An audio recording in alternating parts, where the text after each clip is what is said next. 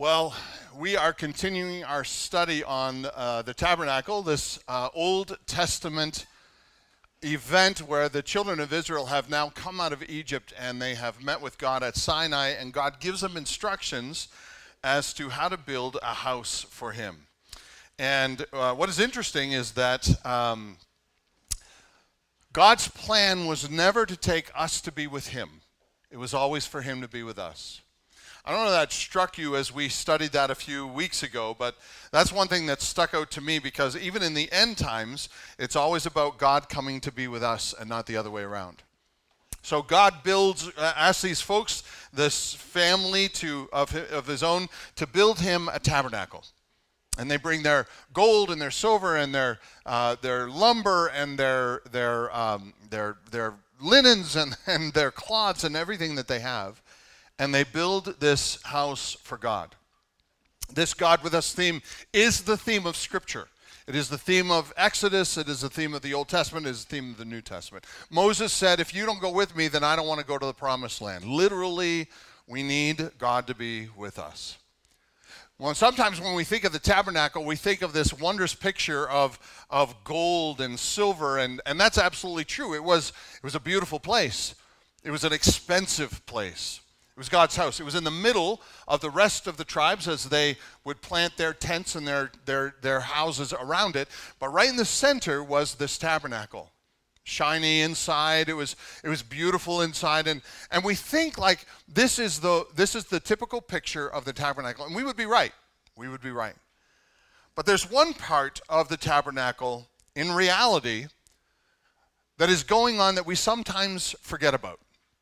And that is, this is a place of death. In fact, if you were to take your kids here, you would be amazed at what they would see.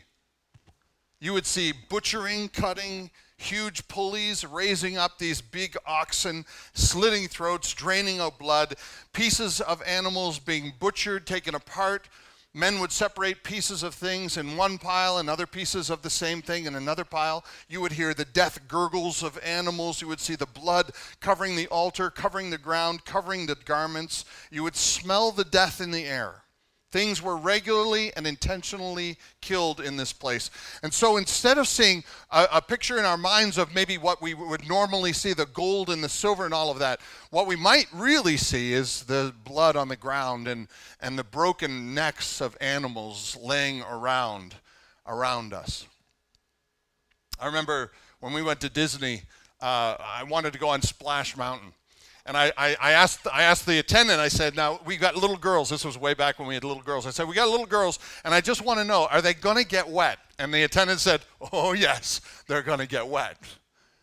You got to know that if you went to the tabernacle, you are going to get splashed with blood. You're going to get bloody. Your children will get bloody. You would come back full of blood. In fact, the two things you would know about the tabernacle are it is where the presence of God is, and it's where things are killed. Those are the two things that would stand out in your mind. I take you to Exodus 24 and verse 4. This is where we're going to pick up on this idea of all of this death going on at the tabernacle. Moses rose early in the morning and built an altar at the foot of the mountain and 12 pillars according to the 12 tribes of Israel. And he sent out young men of the people of Israel who offered burnt offerings and sacrificed peace offerings of oxen to the Lord. And Moses took half of the blood and put it in basins, and half of the blood he threw against the altar.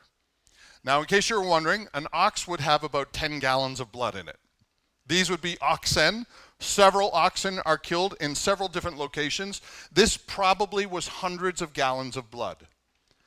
As the blood was gathered up, this blood would be put into one basin, and the other basin would be used to splash it around the place.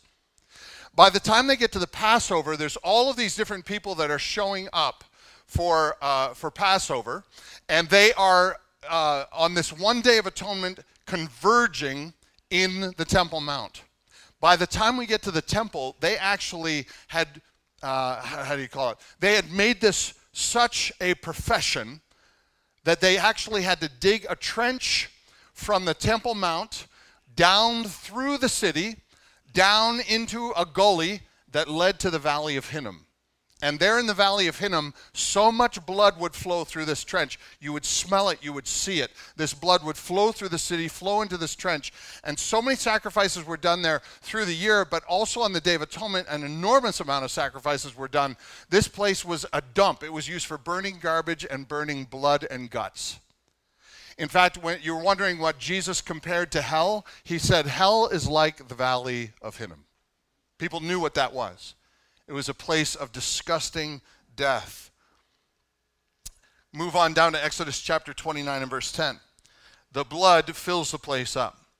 You shall bring the bull before the tent of the meeting. Aaron and his sons shall lay their heads on the head of the bull, hands on the head of the bull. Then you shall kill the bull before the Lord at the entrance of the tent of the meeting. Now, a bull is a big, big animal, so you had several people that are going to be moving it around. Somebody slices it open. So other, other people are gathering up the blood as the, the body is sliced open and the pieces are taken out. Take part of the bull and put it on the horns of the part of the blood of the bull. Put it on the horns of the altar with your finger, and the rest of the blood pour out at the base of the altar. Now, if you're wondering exactly how this goes, I don't have the time to talk about all of the different verses, but here's how it goes. Blood was taken from the most holy place to the most to the least holy place. So blood first of all was taken into the holy of holies. It was poured on the ark itself, seven times sprinkled in front of the ark. Then it was put into the shrine. That's the outer room of the, of the tent. Uh, you had to sprinkle it toward the veil, but make sure that it doesn't get on the veil. Seven sprinkles. Then you go to the horns of the altar of incense and you cover those with blood. The horns are the, the corners of the, the altar where they would cover those with blood. Outside the tent, then, the horns of the burnt offering are now sprinkled upon. Then the vessels of the temple are all to be sprinkled with blood. Then, in case you in case you're still clean, in case you haven't got anything on you yet, no blood and bone and guts and stuff like that, then parts of the animal were to be taken out of the animal and waved in the air and blood was splattered everywhere. And just in case you escaped that, individuals were then covered with blood. Verse 20, you shall kill the ram, this is now another animal, and take part of the blood and put it on the tip of the right ear of Aaron and on the tips of the right ears of his sons. These were the Levites that were performing these uh, ritualistic sacrifices. You shall put it on the thumbs of their right hands and on the great toes of their right feet and throw the rest of the blood against the side of the altar. That altar was covered in blood. Verse 21 You shall take part of the blood that is on the altar and of the anointing oil and sprinkle it on Aaron and his garments, and on his son and their garments with him. And his garments shall be holy, and his sons and his sons' garments with them. Now blood is covering Aaron. It's covering Aaron's face. It's covering their, their Aaron's uh, sons' faces, their hands, their feet, their toes. And it's not just on the priests. You think you're getting away with it yet? You're ducking all the blood and the guts that are flying everywhere. Exodus 24, verse 7. Then Aaron took the book, or Moses took the book of the covenant and read it in the hearing of the people. And they said, All that God has spoken, we will do and we will be obedient. And Moses took the blood and threw it on the people and said, Behold, the blood of the covenant of the Lord that is, uh, uh, has made with you in accordance with these words.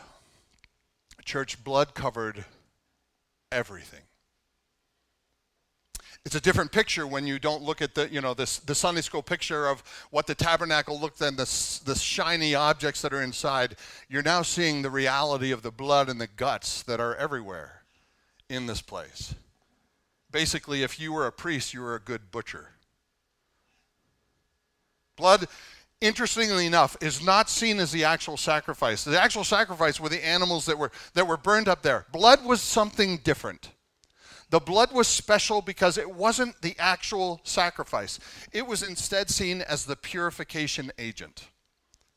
You know how you can use bleach as a noun and you can use bleach as a verb? You ever do that? Like, uh, like I have to go to the store to buy some bleach, but then if I'm playing outside with the kids and I get grass stains on my pants, I have to bleach my pants. See? Noun and verb. Blood is the verb of the sacrifice. It is a purification agent, the active agent that makes things clean. Bottom line is, church, the tabernacle was a violent place. Today, if you took your kids to the tabernacle, somebody would call DHS on you pretty quickly. Is it DHS? DCS. Whatever it is, the agency that uh, doesn't like the way that you treat your kids sometimes, they would be knocking on your door. Now, listen, today we know the emphasis on blood, right? We know these stories from the Old Testament. Maybe you don't. Maybe this is all brand new to you. Maybe you always thought the tabernacle was just kind of a shiny, wonderful place where God existed and it was always, you know, cleansed with bleach. but it was completely different than that. It was a place where the blood flowed freely. We know this as a church also because all the songs we sang this morning were about what? Blood. We sing about blood all the time. Listen to some of the words we sing. How precious is the flow that makes me white as snow. Think about that. It's not a drip. It's, it's, not a, it's not a little on your, on your. How precious is, you know what a flow of blood is? How precious is the flow that makes me white as snow. How about this one? There is a fountain filled with blood drawn from Emmanuel's veins. We're not talking little drips. We're talking about a fountain flow. You ever see one of those chocolate fountains in your, in your living room when you invite guests over? This is a fountain flowing with blood. How about this one? Have you been washed in the blood? When you picture the scene in your mind of the actual words that we're talking about, it's pretty horrific. And the big question I have for you this morning is simply this why? Why all this emphasis on blood? Two big reasons. Number one, because blood is the most valuable commodity we have. There's no greater commodity we have than blood. We may learn that touching a stove is a bad idea, but you do not have to learn that blood is precious cultural practices you, you, you make a blood oath. You ever make a blood oath when you were a kid or you heard about a blood oath? You know you slice your hand and you shake hands with somebody else who slices a blood oath. Th- this has been around for since human beings have walked the planet. Blood has always been involved in sacrifices even in cultic practices. Nobody has to sit down with people and say to them now listen how do we really get a hold of the god's attention? Everybody knows we got to give them the most valuable thing we have and what is that? Blood. In ecuador they're constantly finding graveyards of children who have been sacrificed to the gods from ancient times. Moloch in the Old Testament required blood of infants. The most valuable thing we have to give, to sacrifice, is blood. Even these days, uh, vampires, you ever, you know, vampires, the, the, the power is in the blood. We know this. And, and, and if that's not your thing, how about Avengers?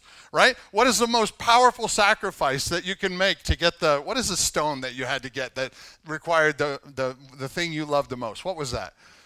The soul stone. Thank you very much. Yes, we have a winner in the back row. So you've got, you've got this, this requirement of blood, even in our most recent movies.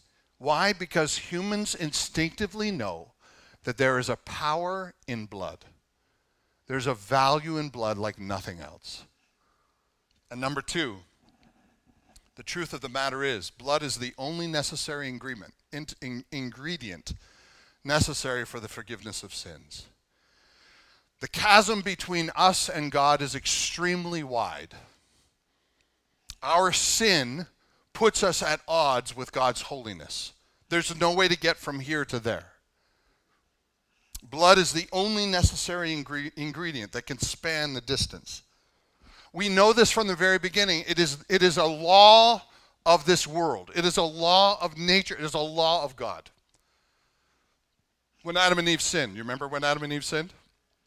the tree was put into the garden and, and eve you know was tempted by the serpent and she took and then she gave some to her husband and he took and they fell into sin you remember this genesis chapter 3 you remember the story and God said, Don't eat from this tree. Don't, don't eat. You can eat from any other tree of the garden, but don't eat from this tree, because the day you eat of it, you shall die. Here's what it says in Genesis 2:17. But the tree of the knowledge of good and evil you shall not eat, for in the day you eat of it, you shall what, church? You shall surely die. That's the law. Church, I want you to get this. The law is Adam, Eve, don't eat from the tree. If you eat from that tree, you will die. That's the law. What did they do? Did they eat or did they resist? They ate. Did they die?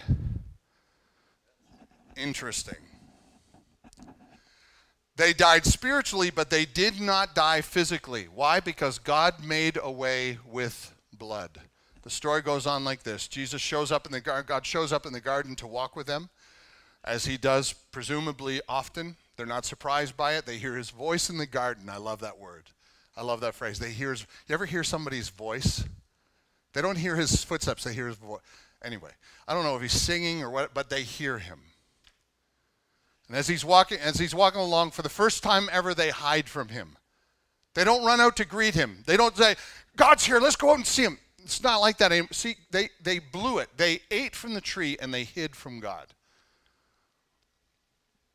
So God says to them, What happened here? And you know the story. Eve said, The serpent uh, that you put into the garden, the serpent uh, tempted me and I fell. And Adam said, uh, Eve, the woman you gave me, everybody blames God. The woman you gave me, yeah, she, she made me sin. And so God, God curses the devil, curses the serpent. And then God does something very interesting.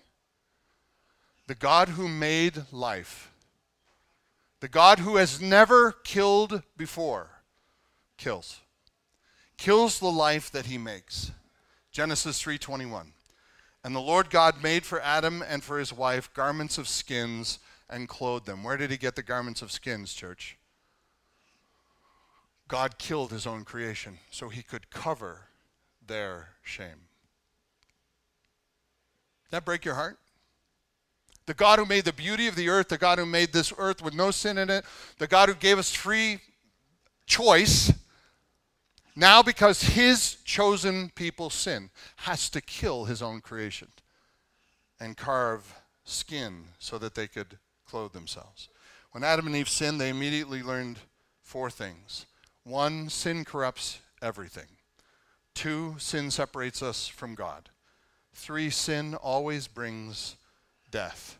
Because of that, they would die spiritually. There was something wrong between them and God, there was a chasm.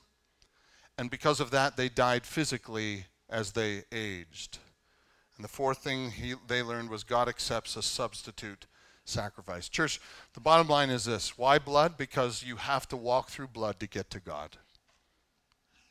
You have to walk through blood to get to God. Let me pick it up in Leviticus 9 and verse 7. It talks more about the sacrifice here. Moses said to Aaron, Draw near to the altar and offer your sin offering and your burnt offering, and make atonement for yourself and for the people, and bring the offering of the people and make atonement for them as the Lord has commanded. The idea is atonement. This word atonement is the key for understanding why blood. Atonement is the word kapar. If you're interested in that, it's a Hebrew word. It literally means to cover over, to atone, to propitiate, or to pacify. It's used over 100 times in the Old Testament. The first time that we find it, uh, Noah is atoning. And do you know what, he, what he's atoning? He's atoning his boat. The idea of he put pitch on the inside of the boat and pitch on the outside of the boat, the word used there is kapar. He covered all of the leaks with pitch. The idea is it covers the, uh, uh, Noah covered the inside and the out with pitch so no water could penetrate it. And the idea of atoning is that our sin is covered so God can no longer see it. And it couldn't just be any covering. It had to be the best covering. It had to be spotless. It had to be without flaw. It had to be the best that you had to give. Duane Garrett says this It is all but inconceivable that ancient Israelites could watch the painful slaughter of animals as their sin offerings to Yahweh and not come away with a profound sense that the wrath of God had to be covered. The resulting state after these sacrifices were done is reconciliation with God. Sins were atoned for, the, the chain of guilt and punishment was broken and now the person making the sacrifice would be right with God. Literally, you know what atonement means? Atonement means at one meant. It means that you have done everything necessary to make your life what it should be before God, so you can be at one with Him. That's what atonement literally means. At one meant. The entire worship structure of Israel was designed to sear an eternal principle into the soul of God's people and that is sin had to be atoned for with blood. And nothing has changed for us today. No, no level of civility in the American culture can get us away from this this, this universal truth that sin must be atoned for by blood. The same principle is true today as it was way back then at Sinai. Nothing has changed. Only blood will do then, and only blood will do now. Hebrews 9:18 actually gives us insight as to a New Testament understanding of Exodus chapter 24 and 29. In verse 18 it says this, therefore not even the first cover, uh, covenant was inaugurated without blood. In other words, the covenant between humans and God has to be begun, has to be inaugurated with blood. No official relationship with God can be inaugurated any other way. It has to be started, begun with blood. Verse 19 For when every commandment of the law had been declared by Moses to the people, he took the blood of the calves and goats. Does this sound familiar? With water and scarlet wool and hyssop, and sprinkled both the book itself and the people. Remember? This is what happened. Hebrews is telling us okay, the universal truth is you have to have blood in order to be right with God. That's a universal truth. Why don't we sacrifice these days? It's because, let me explain it to you. It's like the writer of Hebrews is saying, uh, this is the blood of the covenant that God commanded for you. In the same way, He sprinkled with blood both the tent and the vessels used in worship. He goes back to this, this story of what's happening in Exodus. He said, that principle applied today, and here's how it applies, or, or applied back then, here's how it applies today. Before he gets there, he, he reminds us of the same truth. Verse 22 Indeed, under the law, almost everything is purified with blood. And say this with me, church, because it's so good for you to know this. Without the shedding of blood, there is no forgiveness of sins. Let's say that one more time. That's the principle. Without the shedding of blood, there is no forgiveness of sins. It is a universal principle begun way back in the Garden of Eden, established for them on how to do it on a daily, annual basis, starting at Sinai. And it continues for us today. That is why we sing about Jesus' blood. That is why our songs talk about the blood of Jesus Christ. That is why we preach about Jesus' death on a regular basis. Jesus is the sacrifice that was brought to us by God Himself. On the day of Palm Sunday, six days before Jesus was crucified, five days before Jesus was crucified, God brings a lamb through the streets of Jerusalem. While everybody else on this Day of Atonement was bringing a lamb for their families, God the Father was bringing a lamb for us. And the gate swung open, and the Lamb of God, our sacrifice, came through on a donkey. And he came through the gates of Jerusalem, and they threw palms in front of him and their garments in front of him. And in a matter of five days, that lamb would be killed. The blood would flow. You know this. What is a favorite verse we all know? John 3:16. For God so loved the world that he gave his only son that whosoever believes in him should not perish but have eternal life. You see, sin brings death, God brings a lamb to bring us life. And we need the blood of that lamb to cover our sins. It is a universal truth. Jesus made this clear over and over again for his disciples. But one of the best times is our moment that we remember in communion. So I take you to the Lord's Supper. This is, this is why we do communion when, when we do it. It's, it's a recollection of what happened at the Lord's Supper the, the night he was betrayed. Matthew 26, 26. As they were eating, Jesus took bread, and after blessing it, he broke it and gave it to the disciples and said, Take, eat. This is my body. And he took a cup when he had given thanks and gave it to them, saying, Drink it, all of you, for this is my what, church? This is my blood of the covenant, which is poured out for many for the forgiveness of sins. You see, you need Jesus' blood to cover your sins. It is a universal principle. Sin needs atonement. Your sin does not make you at one with God, it makes you at enemy of God. Jesus Christ is a Lamb of God given for our sins so that that blood could be sprinkled on our sin, cover it like the pitch in Noah's ark so God, God, our sin is hidden from God through the blood of Jesus Christ. And when we eat and we drink a communion, we don't eat and drink blood. We're not vampires. That's not what it is. It's a spiritual reminder to us that this juice represents what it took for us to be right with God, and that is the blood of Jesus Christ. Jesus didn't open a vein at the table and make people drink his blood. The juice doesn't turn into the blood of Jesus. It was then what it is now, a reminder to us that the Lamb of God had to die. It had to be Jesus and no one else. Only Jesus was a perfect sacrifice, no sin in him. He was the only candidate. One animal would be sacrificed for a family as a band aid for the sins of that family over and over through the year. And then on the Day of Atonement, it was a big band aid until the next Day of Atonement. The perfect of Lamb of God would suffer once for the sins of the entire world. I take it to Hebrews 10 and verse 5, 3 to 5.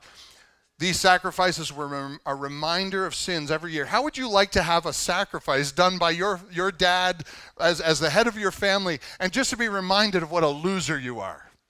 What, why are we doing these sacrifices? Because you're a sinner, so this animal has to die. Well, that's not fair. No joke. You sin, so this animal has to die. These sacrifices, there's a reminder of sins every year, for it is impossible for the blood of bulls and goats to take away sins. Consequently, when Christ came into the world, he said, Sacrifices and offerings you have not desired, but a body you have prepared for me. Jesus is the best that God has done, the best that God would ever do. The spotless Lamb of God would shed this sinless blood that would cover the sins of the world, past, present, and future. All those sacrifices of the Old Testament were just a shadow of what was to come. Because when Jesus died, his blood covers all sins. Only Jesus brings at one meant atonement with God the Father. And now we enter through the blood of Jesus to have a holy relationship with God. And so I tell you the main point you have to walk through blood to get to God. You have to walk through blood to get to God. Jesus' sacrifice is the theme of Scripture from the Old Testament to the New Testament. Do you recognize these words? Isaiah 53 7. He was oppressed, he was afflicted, yet he opened not his mouth. Like a lamb that was led to the slaughter, like a sheep before a shearers is silent, so he opened not his mouth. All pictures of Jesus Christ, the Lamb of God, sacrificed for the sins of the world. These Old Testament sacrifices were, were an offense to our senses. They, they, it was an offense to every sense that we had. But it was a reminder to us of the great sacrifice to come.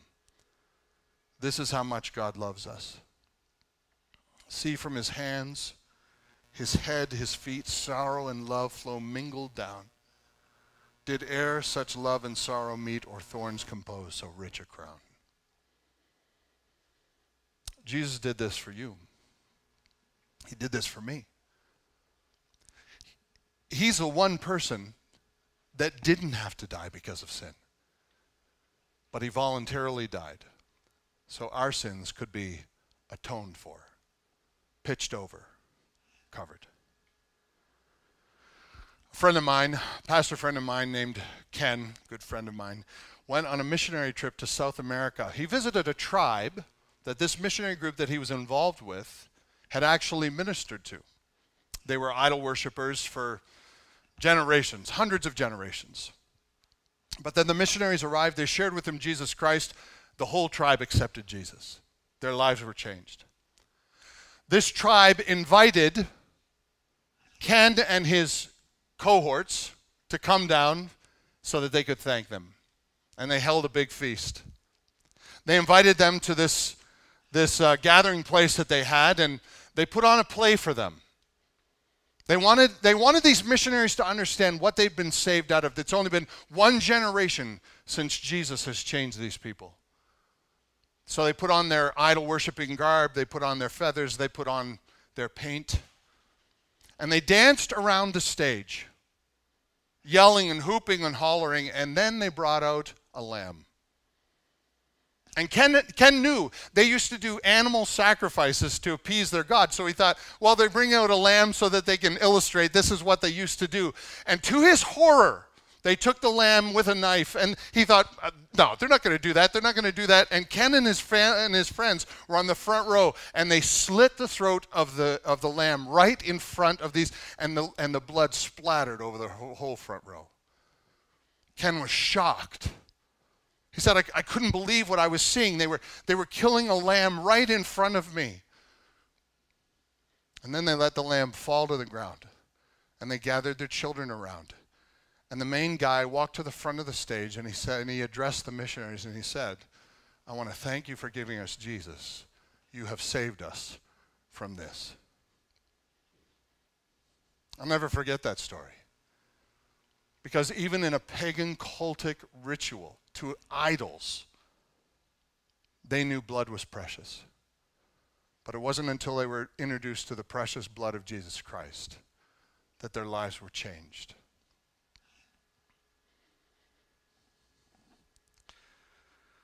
This is the power of the blood of Jesus Christ. Sometimes when we show Jesus on the cross, we sanitize it like we do the tabernacle. But I want to tell you the picture of Jesus on the cross is anything but sanitary. It is the only theme of the Bible. Jesus was flogged not once but twice. 40 slashes. the Romans knew how to kill. That's what they knew how to do. 40 whips, and you would likely die. They slashed Jesus 39 times twice. They put a, thro- a thorn, thorn of crowns on his head. They beat him, never breaking a bone. They beat him, they whipped him. He was a bloody mess. By the time he gets to the cross, people say he couldn't have died because the two thieves on both sides of him were still alive. No, he died because he had lost so much blood. His blood was spewed all over the place. He had walked his blood all through the streets of Jerusalem before he ever got to the place where he was crucified. His blood was not only all over the streets, it was over all the people that had whipped him and beaten him. And the people who drove the nails into his hands were covered with the precious blood of Jesus Christ. Hebrews 9:24 clears this up for us in a way that is amazing for Christ has entered into the holy place not into the holy place made with hands which are copies of the true things, but into heaven itself, now to appear in the presence of God on our behalf. You see, in his sacrifice, bloodied and beaten, Jesus takes that body that God gave to him, that incarnate body that had blood flowing out of it. And in a very real sense, he walks into the court of the temple and he throws his own blood against the altar. And he walks against, he walks up to the horns of the altar and he pours his blood out there. Then he becomes death, this death that walks through the very court entrance of the temple into the most holy place. He pulls back the curtain and he lets his blood flow there. And he sprinkles that same blood over all of our hearts, all who would believe, so that we can have a place, so that we can have an entrance, so that his blood becomes the bridge that we can walk over to get to God. Jesus blazes a trail for us. The next verse it says, As it is, he appeared once for all at the end of the ages to put away sin by the sacrifice of himself. This is what Jesus did for us. Now, you can be like the guys that drove the nails into his hand and never believe. You can be you can be so knowledgeable about the blood of Jesus. You could tell every every idea of how Jesus died, how his asphyxiation on that cross, or uh, you can know a lot about Scripture. You can know a lot about God, and you can know a lot about Jesus, but your heart may never change. Like those guys that drove the nails in, I don't know if their hearts ever changed and they were splattered with his blood. But if you accept this blood on your behalf, this eternal sacrifice, you have to go through blood to get to God. Jesus has offered his freely. I take you to the next, ver- next chapter, Hebrews 10. As the writer of Hebrews explains this even further for us, in verse 19 it says, Therefore, brothers, since we have confidence to enter the holy place by the blood of Jesus. Church, how do we get into the holy place? By the what? By the blood of Jesus.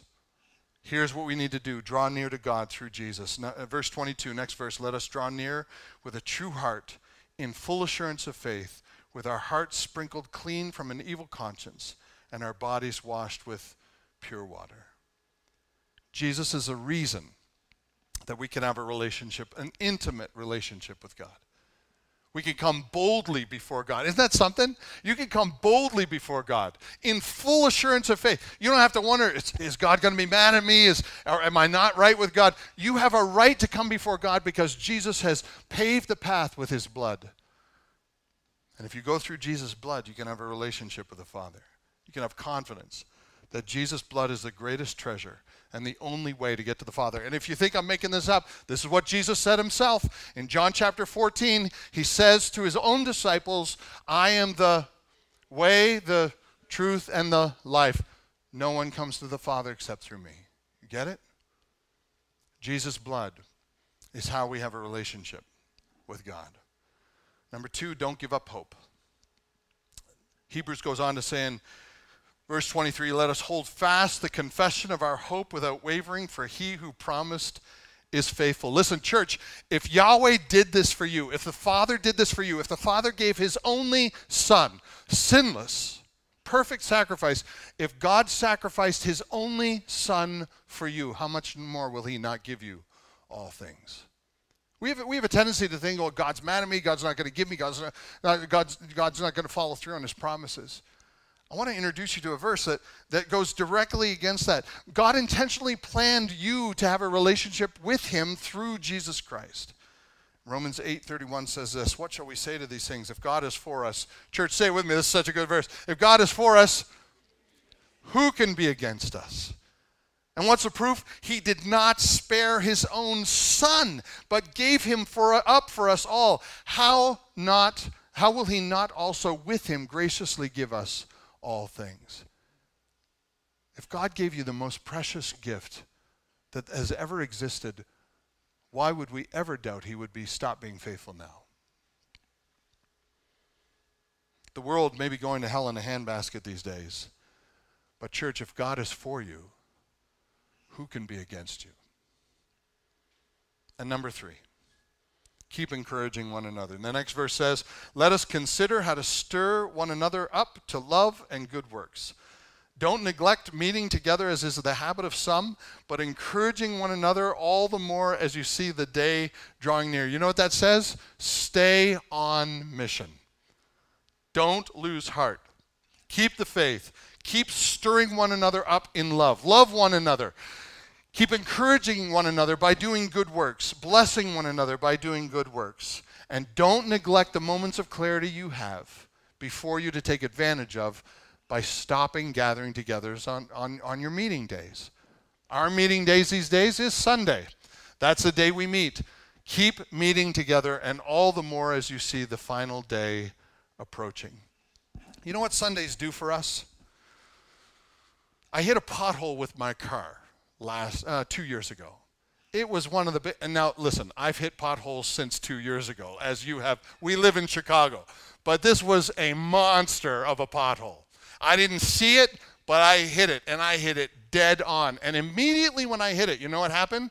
My steering went, and so I'm driving my, my, my wheel this way because my alignment got totally knocked off. I had to go to the store. I had to, I had to pay for a, a repair shop to actually do a realignment for my car because that pothole had wrecked my alignment. I tried to build Chicago and they, they apparently don't fix your car when there are potholes that are unfilled by the tax money that you pay, don't actually get filled. They didn't, they didn't pay my bill, obviously. I need to get my car aligned. Do you know what church does for us? Do you know what elbowing and hanging out with the family of God does for us? It keeps us aligned. Satan wants nothing more than to knock you off course, get you confused, get you scared, get you feeling guilty, get you, get you a little uneasy about life. That's not God's role. God's role is to remind us constantly that He's in control.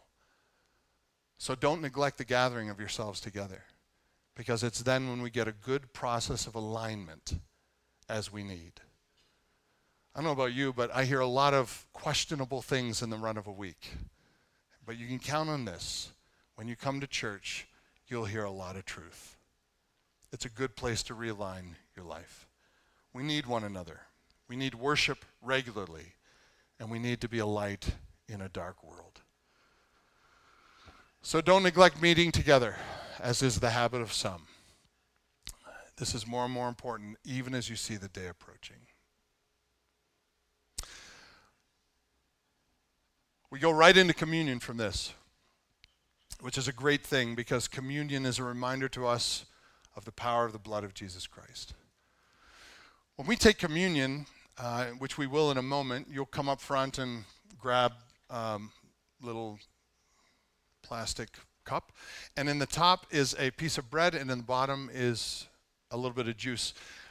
We're, I'm going to invite you to come up, grab it, go back to your seat, and just hang on to it because I'm going to take it with you. It's a reminder to us that we're all in this together, that we need Jesus Christ's blood to cover our sins. There's no better liaison from this message into communion than simply the reminder you cannot get to God except through blood. Can you imagine having to sacrifice over and over and over again? To be reminded of our sins every time we have to sacrifice one of our precious animals? Aren't you grateful that God sacrificed the most precious gift that there was so that you could have a relationship with Him? You, once for all. We don't need to do this over and over again. We're not re sacrificing Jesus every time we take communion. It's simply a reminder to us that that great sacrifice has already been made. And if you want a relationship with the Father, you must come through the Son. That is so anti cultural to say these days. And if you struggle with that, I'd encourage you to read 1 John. Short little book. 1 John. I think there's five chapters in it. Quick read. But I I'll bet you anything you can't get from the beginning to the end without realizing you need Jesus Christ. Jesus himself said, I am the way, the truth, and the life. No one gets to the Father except through me. So let's accept God's truth. The universal truth that we need blood to get to the Father. And he has provided the best sacrifice we could ever receive. When you take communion today, I would encourage you to remember that and thank God for his great gift, his great sacrifice. One more thing I would say before we take communion. On the Day of Atonement, which by the way is coming up quickly on the Jewish calendar, but on the Day of Atonement, the priest would typically wear a headband that says, Holy to the Lord, Kadosh, holy to the Lord. And every time he would do sacrifices, he would keep that on. So people would know uh, that's, that's our priest. He's holy to the Lord. He's different from the rest of us. He's kadosh. but on the Day of Atonement, you know what the priest had to do? He had to take his headpiece off. And then he had to take an, an incense thing that he waved around that would put smoke up. And then he would go into the Holy of Holies. Why? Because it's a reminder to him and everybody else that if you want a relationship with God, it doesn't matter who you are in the church. It doesn't matter if you're a pastor or a priest or the high priest. It doesn't matter if you're the pope. It doesn't matter who you are. If you want a relationship with God, you have to come through the blood of Jesus Christ. Because your sin has separated you from God. But Jesus provides a path.